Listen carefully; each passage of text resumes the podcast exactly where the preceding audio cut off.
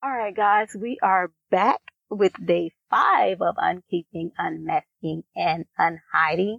You are listening to Cheryl and Natty with the Shades of Strong podcast, where we are working diligently to dismantle the myths and the stereotypes of the strong black woman by creating safe, sacred spaces for her to uncape, unmask, and unhide so that she can be whatever shade of strong that feels right for her. And like I said, we are back with day five. In day four, we talked about some of the causes or the culprits of people pleasing. In day five, we are going to talk about how some of those things show up in our lives, like how some of the culprits manifest in our day to day living. And Natty is leading today's episode. So go Natty, go Natty, go Natty. Watch me go. Okay. Well, you can't really watch anything because this is a podcast. Never mind. That was silly. But so, how does it manifest in our lives? And if you've listened to any of our episodes, which a lot of you I know have, you know that we like to just jump into examples. So I'm just going to jump into examples. And I always like to use myself as, as, an example. So the way all of this has manifested in my life, because I also identify with this particular, I also identify with Olivia Pope. Like I took the quiz that we had on the website and it said, Hey, you're Olivia Pope. And I'm like, Oh, awesome. Oh, wait, that means all of this. Okay, wait. so, right. it has manifested in my life is through extreme depression and anxiety. Anxiety Mm-hmm. over what? Well, anxiety over performance. Like, hey, if I don't do this right, or if I don't give this person or these people what they want, then it's going to mean trouble for me. And that has led to many a sleepless night.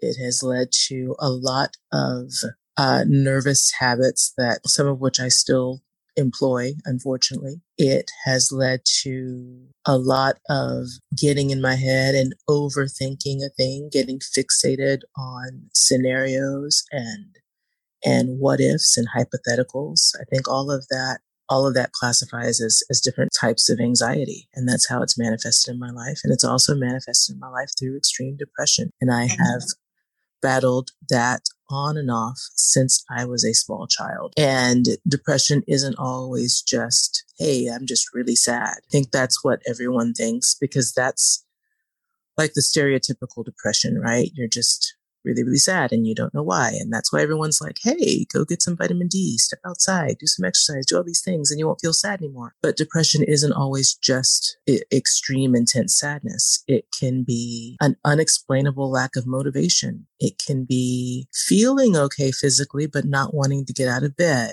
Not wanting to do the things that you need to do to take care of yourself, like eat or bathe or leave the house, leave your room, it can be putting yourself on autopilot and doing all of those things because, oh, we have to go to school or, oh, you have to go to work.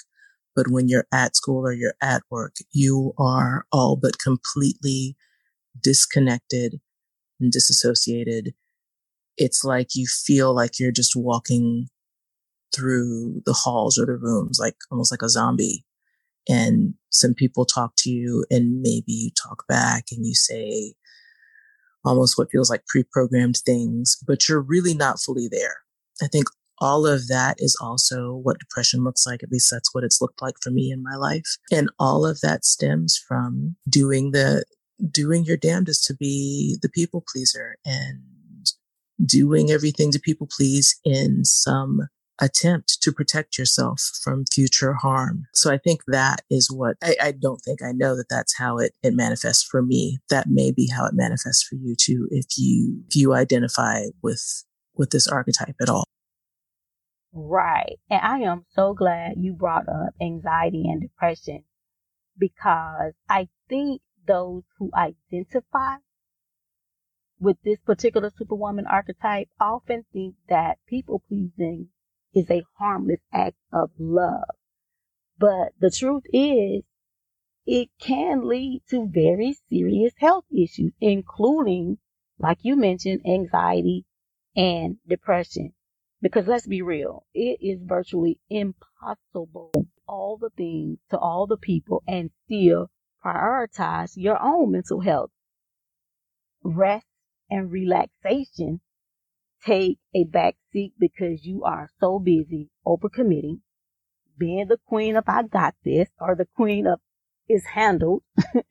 and, and then you're busy yesing all over the place.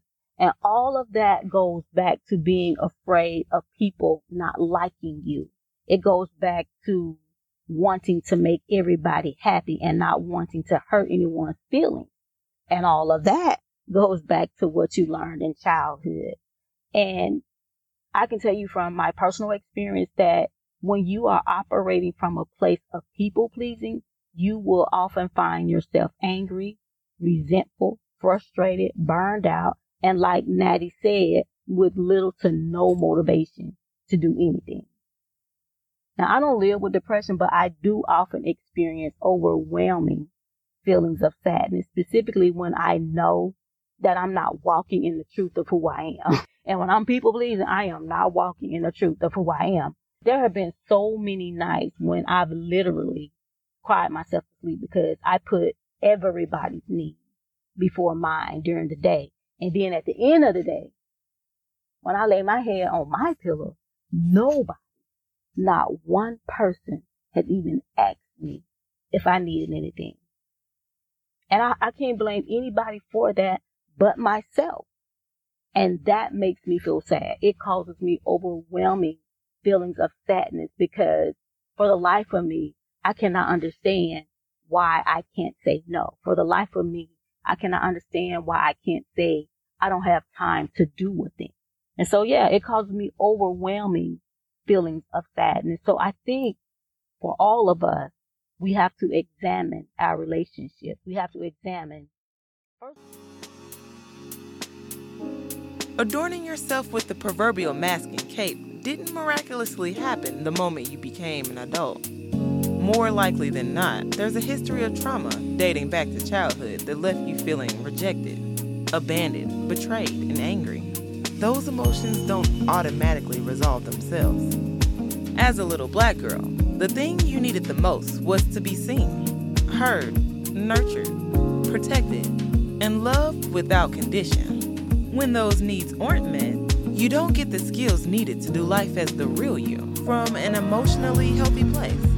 If you find yourself in this episode and are ready to start your journey to healing, please consider joining us in the Sister Circle of Healing, a 12 week virtual experience for Black women to gather in a safe and sacred space for healing, connection, and transformation.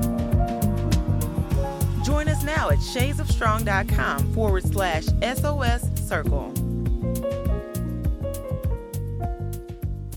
Our relationship with ourselves ask yourself, am I giving myself the attention and the care that I need while I'm taking care of everyone else? Then we have to examine our relationships with those we have, with those who have an active role in our lives, from our parents on down, from our parents, our, our children, our friends, our, our significant others, everybody, and ask yourself, am I pouring more into them than I'm pouring into myself? And if you are, you need to fix that. so the takeaway and the thing we want you to reflect on.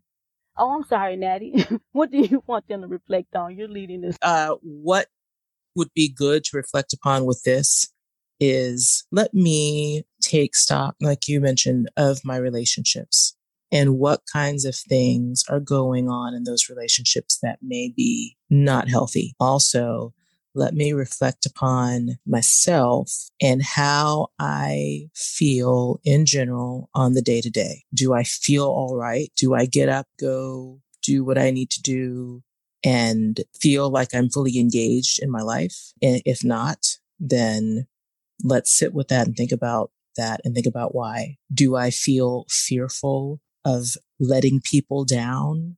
Do I feel fearful of any sort of uh, embarrassment or rejection? And if so, let me sit with that for a minute and think about why. I think those would be good things to reflect on. I think so too. So reflect on all of those things. And like Natty said, do a deep dive.